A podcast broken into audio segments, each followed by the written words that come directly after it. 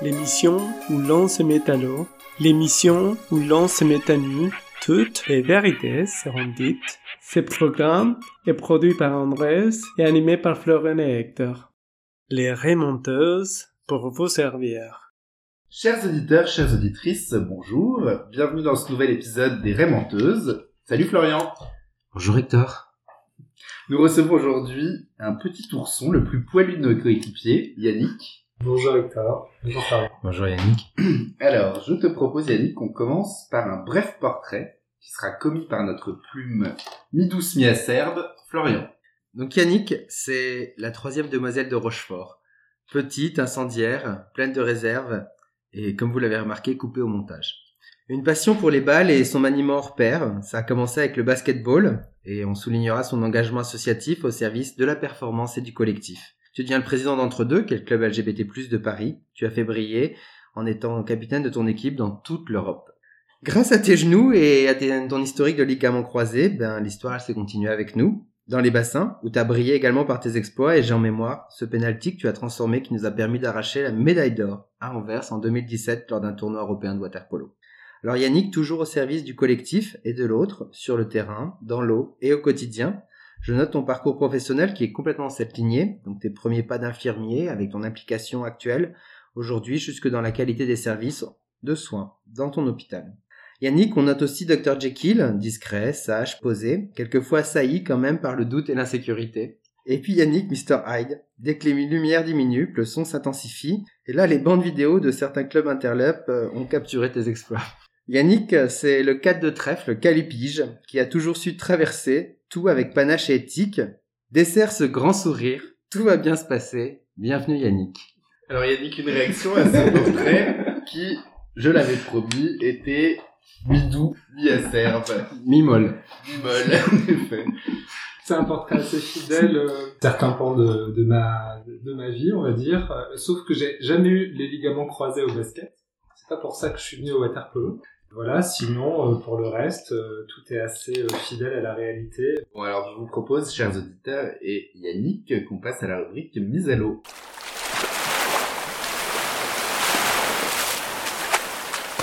Alors du coup, première question, Yannick, tu l'évoquais il y a quelques secondes. Pourquoi avoir rejoint un club de waterpolo LGBT Alors, comme Florian l'a dit, euh, moi j'étais déjà dans le monde associatif euh, LGBT et sportif, euh, via le basket. Donc euh, j'ai intégré ce club de basket LGBT quand je suis arrivé à Paris en 2007-2008. Parce que moi j'ai toujours fait du basket depuis que je suis tout petit, et comme mon frère et ma sœur d'ailleurs. Euh, et que j'avais arrêté pendant quelques années euh, à l'âge adulte, on va dire, euh, quand j'ai commencé à travailler. Et, euh, C'est quand ça l'âge adulte euh, oui, alors c'est vrai que ça peut être très fluctuant. À quel âge on est adulte Un peu challengeant. Alors, je, je vais rectifier. Quand j'ai commencé à travailler, j'ai eu un petit peu moins de temps pour jouer au basket et donc j'ai j'ai arrêté quelques années. C'était un petit peu difficile de reprendre euh, quand euh, par ailleurs euh, on a commencé à vivre sa vie de jeune gay euh, euh, et de retourner dans un club classique, on va dire, et de devoir euh, continuer à cacher, on va dire, cette partie de sa vie. Donc quand je suis arrivé à Paris, je me suis dit que j'allais reprendre le basket mais dans un club LGBT. Et pourquoi on serait obligé dans un club classique de cacher cette partie de sa vie? Ben parce que c'est pas toujours facile de dans une ambiance un petit peu euh, hétéronormée, euh, viriliste, euh, avec euh, des blagues un petit peu grasses et euh, des, remarques plus ou moins homophobes qu'on entend tous les jours autour des terrains. C'est pas forcément évident de s'affirmer euh, comme euh, gay euh, dans euh, dans une équipe sportive, que ce soit au basket ou ailleurs d'ailleurs. Donc à Paris, j'ai saisi l'occasion parce qu'il n'existait pas d'autres clubs de basket LGBT en France. J'ai sa- saisi cette occasion pour intégrer ce club-là que j'ai tout de suite adopté, qui m'a tout de suite adopté également et avec qui j'ai vécu des années sportives, également festives, très intenses. Et euh, voilà, et puis j'ai fait ça, euh, pense, euh, 7-8 ans, quelque chose comme ça. Et euh, je suis arrivé au waterpolo parce que euh, un de mes coéquipiers de basket euh, avait commencé le waterpolo un an avant, Julien. Et euh, il m'a dit, il m'a, il m'a- C'est que j'ai retiré. en province. Maintenant, il est très loin en province, euh, retiré des, des affaires. et, euh, et donc voilà, il, il m'a vanté euh, les mérites du club euh, de waterpolo, euh, l'ambiance, et, j'avais 32-33 ans, euh, mes genoux commençaient à être fatigués, sans rupture ligamentaire, mais mes, mes genoux commençaient à être fatigués. Et, et dans l'eau, c'est un peu différent. Euh, on est porté, euh, porté par l'eau, mais aussi porté par les coéquipiers du, du, club de waterpolo. C'est beau. Oui, c'est ce que tu sais. Ma, mère, ma grand, feu ma grand-mère disait la même chose à son, son cours de body vélo. on est porté par l'eau. Alors, du coup, euh, tu disais, tu as fait du basket euh, et puis tu t'es mis au water polo. Quelle différence et quel point commun tu trouves entre ces deux expériences, entre ces deux clubs euh, Qu'est-ce qui les rapproche Qu'est-ce qui les distingue? Moi, je pense que si la greffe a prise dans le water polo euh, après l'expérience que j'avais eue au basket, c'est justement parce que il y avait beaucoup de points communs. déjà, c'est un sport collectif, c'est un sport de ballon. Puis, en termes d'ambiance et de cohésion, d'équipe, sur le terrain ou dans la piscine ou en dehors du terrain et de la piscine, euh, il y avait quand même beaucoup de similitudes, beaucoup de, de cette folie euh, qu'on connaît euh, au water polo, dans la fête, dans les déguisements, les outrances. Donc c'est essentiellement ça que j'ai retrouvé, voilà, qui est commun aux deux, aux deux sports. Voilà, et puis surtout des, des personnes très attachantes, des personnalités, des gens d'horizons très différents. Enfin, c'est la mixité aussi qui, qui est un point commun entre ces deux clubs euh, sportifs. Et alors du coup, euh, qu'est-ce que tu, est-ce que tu aurais une anecdote ou un souvenir qui te viendrait à l'esprit pour euh, convaincre un futur coéquipier potentiel? De rejoindre l'équipe Déjà, on a l'occasion de se taper des stars. moi, je suis sorti avec quelqu'un qui a fait Colanta, par exemple. Ça n'a pas duré très longtemps, même si je le regrette encore, mais dans les souvenirs, euh, ce qui pourrait, ce qui pourrait donner envie, je pense, euh, à des futurs joueurs de nous rejoindre, je pense que c'est toutes les aventures qu'on peut avoir à l'étranger, parce que ça, c'est quand même unique de pouvoir avoir une carrière internationale tout en étant amateur. c'est vrai. Et, et, de, et de voyager euh, à Varsovie, à Budapest, en Australie, à Berlin, en Belgique, euh, en Hollande. Enfin, ça c'est c'est assez incroyable de pouvoir euh, rencontrer euh, des gens de tous ces pays et de partager, j'allais dire passion, je sais pas si c'est une passion, mais un, même intérêt pour le sport et pour le partage. Voilà, c'est pas une, une, anecdote en particulier, mais c'est l'ensemble de, de, notre œuvre, on va dire. Qu'est-ce que tu dirais de, de ces deux expériences, d'ailleurs, que ce soit basket ou water polo Qu'est-ce que concrètement ça t'a apporté et qu'est-ce que toi tu apportes à l'inverse euh, au groupe? Qu'est-ce que tu nous apportes? Après on dira ce qu'on en pense. je pense que je me serais jamais travesti comme ça si j'avais pas rejoint ces clubs. C'est probable. Parce que c'est pas forcément dans ma nature de, de me travestir et euh, en fait il y a toujours des occasions de faire des, des petits spectacles euh, très préparés. De qualité peut-être plus que d'ailleurs sur les sur les terrains ou, dans les oh. bassins. Pas de polémiques inutiles. Euh, c'est un groupe. Euh, c'est des gens sur qui, euh, enfin, c'est pas forcément des personnes que je vois tous les jours ou avec qui je suis en contact en permanence, mais j'ai trouvé dans ce collectif-là, parmi mes meilleurs amis et des personnes sur qui je peux compter quoi qu'il arrive. C'est cette solidarité dans le sport et en dehors et puis, euh, qu'est-ce que moi j'apporte? Bah, Probablement un peu de vulgarité de temps en temps. bon, pas plus que la moyenne. tu penses à quelque chose en particulier? Je pense à certaines tenues qui étaient quand même assez indécentes. Puis euh, un petit peu de méchanceté aussi. Euh, c'est une méchanceté qui, qui dit à quel point je vous aime. Et puis elle est, elle est, très très. La fameuse, la, fameuse méchanceté bienveillante. C'est exactement celle-ci. Euh, j'ai quand même gagné un prix, un prix de la langue de pute euh, une année, un Froggy Award, donc euh, j'en suis très fier. J'imagine qu'il est sur ton CV. Il est sur mon CV, exactement. Je pense que sportivement, euh, j'apporte un petit peu de rigueur euh, méthodologique dans, cette équipe euh, notamment sur la manière d'aborder le sport d'équipe, je pense, parce que dans ce, dans cette équipe de water polo, il y a aussi beaucoup de personnes qui n'avaient jamais fait de sport et encore moins de sport collectif avant de rejoindre avant de rejoindre l'équipe. Des fondamentaux à, à avoir et à acquérir quand on est dans un collectif sportif. C'est très juste. Chers auditeurs et cher Yannick, je vous propose qu'on passe à la rubrique mise à nu. Chez moi, les forêts se balancent et les toits grattent le ciel. Les eaux des torrents sans violence et les neiges sont éternelles. Eh bien, nous sommes de retour, euh, sans chemise, sans pantalon. Alors Yannick, comment tu te sens tout nu, toi? Euh, j'ai un sentiment contrasté euh, avec la nudité euh, de manière globale. Et ça dépend beaucoup de si j'ai pris des drogues ou pas. N'en prenez pas à mes non, non, non, c'est pas ça. C'est que euh, ça, ça a longtemps été un petit peu compliqué pour moi, euh, la nudité. euh, je pense tout le monde. Et puis euh, j'ai appris à aimer ça, notamment sur les plages de l'Atlantique. C'est ma manière d'aimer la nudité, c'est-à-dire euh, sur des grandes plages euh, de la côte atlantique. À Montpellier.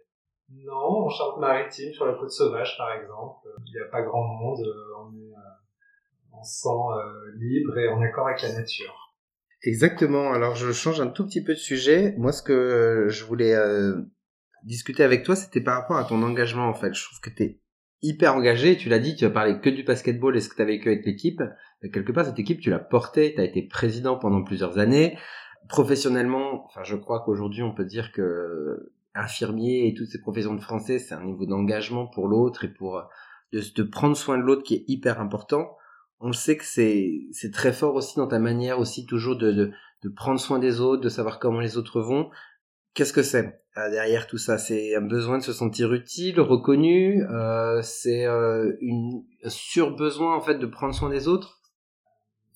Ouais, je les ai travaillées un peu mes questions.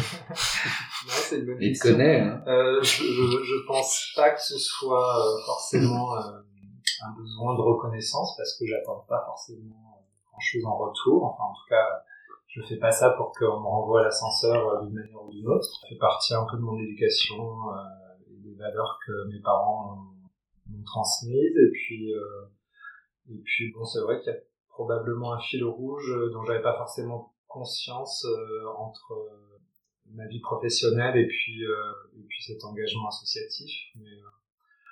Après je me suis jamais vraiment posé trop de questions. Enfin j'ai fait les choses quand elles se sont présentées et parce que j'en avais envie en fait. Chers auditeurs, ce qui est amusant, c'est que avant l'interview en coulisses, notre notre invité du jour nous parlait de, de son désir de pensée complexe, et on se rend compte que finalement, euh, il y a une certaine forme de spontanéité dans son parcours. non mais par exemple si on prend le, basket euh, c'est un peu par hasard euh, l'engagement dans le bureau et ensuite en tant que président c'est-à-dire que moi je me suis toujours je me suis tout de suite senti très à l'aise dans ce groupe-là avec les gens qui composaient cette, équipe et ce club à l'époque. Et, je me souviens de comment c'est arrivé. On, on faisait l'AG de l'association, de l'association, pardon. Et, euh, et en fait, euh, on demandait à l'assemblée qui voulait s'engager dans le bureau. Et, et j'ai un de mes euh, coéquipiers qui a aussi rejoint euh, Waterpolo, Alexis, qui, euh, a pris, qui a pris ma main et qui l'a levé pour moi en fait. Tout le monde a entériné le fait que, que du coup c'était euh, une candidature, une candidature spontanée. Et, euh, et donc c'est comme ça que j'ai rejoint le, le bureau de entre deux baskets et ensuite euh, Le piège. et Attention Patrick. non, mais- quoi je parle et, et ensuite, je me suis pris au jeu et euh, je me suis retrouvé président, mais sans. c'était- J'avais pas une ambition démesurée pour ça, quoi. C'est c'est juste qu'il fallait des gens pour animer l'équipe et le collectif et que et que, et que j'en avais envie et que, et que c'était sympa.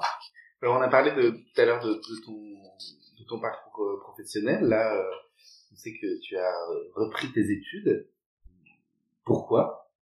Qu'est-ce que tu veux en faire? Qu'est-ce que ça t'apporte? Est-ce que ça répond à un besoin de volonté euh, un peu de révolution dans ta vie? Ou est-ce qu'au contraire c'est plutôt dans une logique de, de parcours progressif?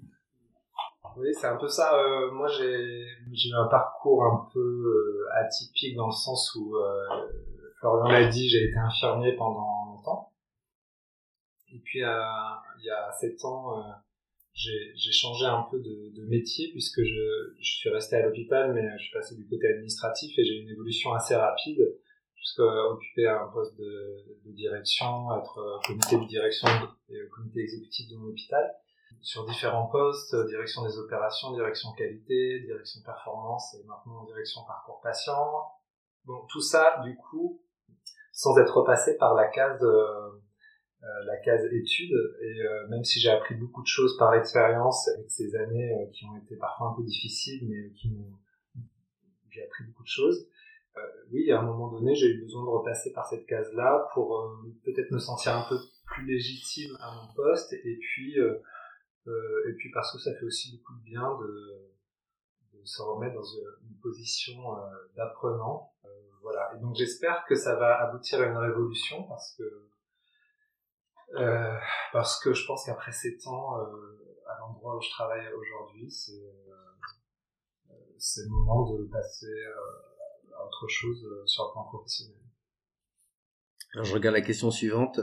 C'est dur d'être lesbienne, mais je me demande si, si je me suis pas trompé de fiche. Du coup, je vais essayer la suivante. J'aurais beaucoup aimé être lesbienne. Ah, En, en tout cas, euh, j'ai je me suis toujours pas eu- trompé de fiche. Non, mais je, je sais pas, et je sais pas pourquoi, mais j'ai toujours eu beaucoup d'affinités avec les lesbiennes, euh, que ce soit au basket et, ou au water polo. Et j'ai essayé de, quand j'étais président du basket, euh, j'ai, essayé de promouvoir euh, le plus que je pouvais. Et on avait fait le constat qu'il y avait beaucoup moins de filles que de garçons dans les dans les associations sportives LGBT pour tout un tas de raisons, notamment des, des raisons probablement financières. Et on avait essayé de promouvoir les adhésions de filles en euh, proposant un tarif euh, beaucoup moins important. Et à cette époque-là, on a euh, on a augmenté d'un tiers euh, le- l'effectif féminin euh, dans le club de basket. Donc on était assez content de ça parce que ça a amené euh, plein de choses, beaucoup de diversité, d'autres euh, d'autres rapports euh, entre les, les adhérents. Et C'est vraiment l'invité idéal, euh, il répond des choses formidables, en plus Ouais. même aux questions qu'on n'avait pas vraiment envie de lui poser. Oui. Et ça, c'est quand même... euh, Je me dis qu'il fait Très comme classe. presque plus la promo du basket que du waterpolo. C'est un problème. C'est un sujet. c'est que ce, ce sont deux clubs où les garçons et les filles jouent ensemble. Et ça, c'est euh, quand même super sympa. Alors j'ai une, autre question, on va changer un tout petit peu de sujet. Et euh, voilà, je voulais en savoir un petit peu plus parce que quand on te voit la première fois, et en tout cas je parle de mon expérience personnelle ou de ce que j'entends des autres, on te voit, t'as une prestance, t'as une allure, t'es... Euh, est-ce que t'es le prototype du mâle alpha sexy euh, sur lequel on s'arrête Oui, potentiellement, euh, barbu, euh, baraque.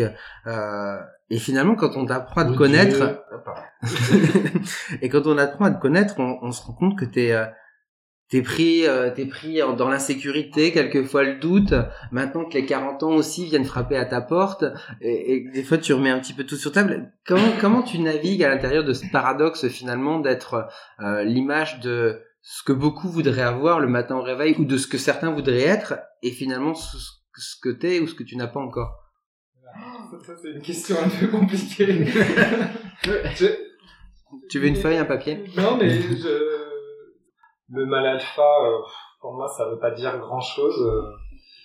D'ailleurs, j'avais pas forcément conscience que je renvoyais ça. euh, et je, je pense pas que euh, mon apparence physique, euh, ça empêche de se sentir insécure ou c'est pas l'apparence physique qui, dicte la façon dont on, peut se, se, se sentir ou se ressentir euh, euh, intérieurement. tout le monde, on se dirait tous, tiens, on a envie d'être comme lui, il a l'air tellement sûr de soi, tellement de... Et finalement, Bah alors, on veut peut-être toujours euh, être euh, ce qu'on n'est pas. En tout cas, euh, j'ai- j'aimerais être comme Hector, comme Andrés, euh, comme Florian, ou un mix, des, un mix des trois peut-être. qu'est-ce que tu prendrais, tu prendrais pas? Commençons par Andrés. Ah bah, Je prendrais l'accent. Ah oui. Je prendrais l'accent. Euh, Hector, je prendrais le cerveau. Et puis euh, Florian, je prendrais l'humour. C'était quoi la question suivante? Moi, j'adore, je prends, je prends beaucoup de plaisir dans cette interview. euh, du coup, on a évoqué le fait que tu étais extrêmement âgé, enfin, Florian disait avec beaucoup de délicatesse. Du coup, euh, du haut de tes, euh, de, de tes quelques décennies, est-ce que tu as des fiertés, des choses dont tu es très fier, et des regrets, des choses? Alors, je vais avoir 41 ans, euh, comme ça c'est dit. Il y a beaucoup de choses dont je suis fier euh, dans... sur ces 40 dernières années. Sur le plan euh, personnel, c'est probablement euh, mon parcours professionnel et l'évolution que j'ai pu avoir tout au long de mon parcours professionnel. Et puis, c'est aussi la fierté d'avoir tenté des choses. Par exemple, quand je suis parti faire l'humanitaire, je pense que c'était à refaire aujourd'hui, je le referais probablement pas, mais à l'époque, avec euh, la l'inconscience et la fougue de la jeunesse, euh, j'y suis allé euh, avec conviction et puis ça c'est probablement l'expérience qui a eu le plus de sens dans ma vie. Il y a une autre chose dont je suis très fier dans mon parcours professionnel, c'est d'avoir réussi à, à faire éclore des, des talents dans les gens de mon équipe que j'ai accompagnés dans leur parcours. Ça, c'est vraiment ce qui m'anime, on va dire, tous les jours. Et puis, euh, sur le plan personnel, euh, bah, il y a un truc dont je suis très fier, on- probablement qu'on n'en parle pas souvent entre nous euh, au water polo, mais c'est c'est ma famille, mes parents, mon frère, ma sœur, mes neveux, mes nièces. Notamment cette année, là, cette année de, Covid, je me suis rendu compte à quel point il m'apporte beaucoup de choses quand même. Je suis assez fier de ce parcours sportif au water polo, au basket, et à tout ce qu'on a pu faire tous ensemble. Ça, c'est si, si on devait écrire un livre sur sur euh, sur ma vie, euh, parce que je suis sûr que quelqu'un aura, aura cette idée un jour. euh, J'espère qu'il y aura euh, il y aura quelques chapitres pour raconter euh, euh, quelques moments qu'on a pu euh, passer ensemble. Il y a, y a- quelqu'un qui a essayé d'en faire un film, mais bon. euh, non, mais voilà, ça, je, suis, je suis assez fier de, de ce penalty euh, qui nous a apporté une médaille euh, d'or. D'or. Est-ce qu'il y a des choses que je referais euh, différemment ou que je regrette? C'était ça la question. C'était ça la question. Il y a beaucoup de choses que je regrette, mais bon, ça, c'est c'est euh, entre moi et moi.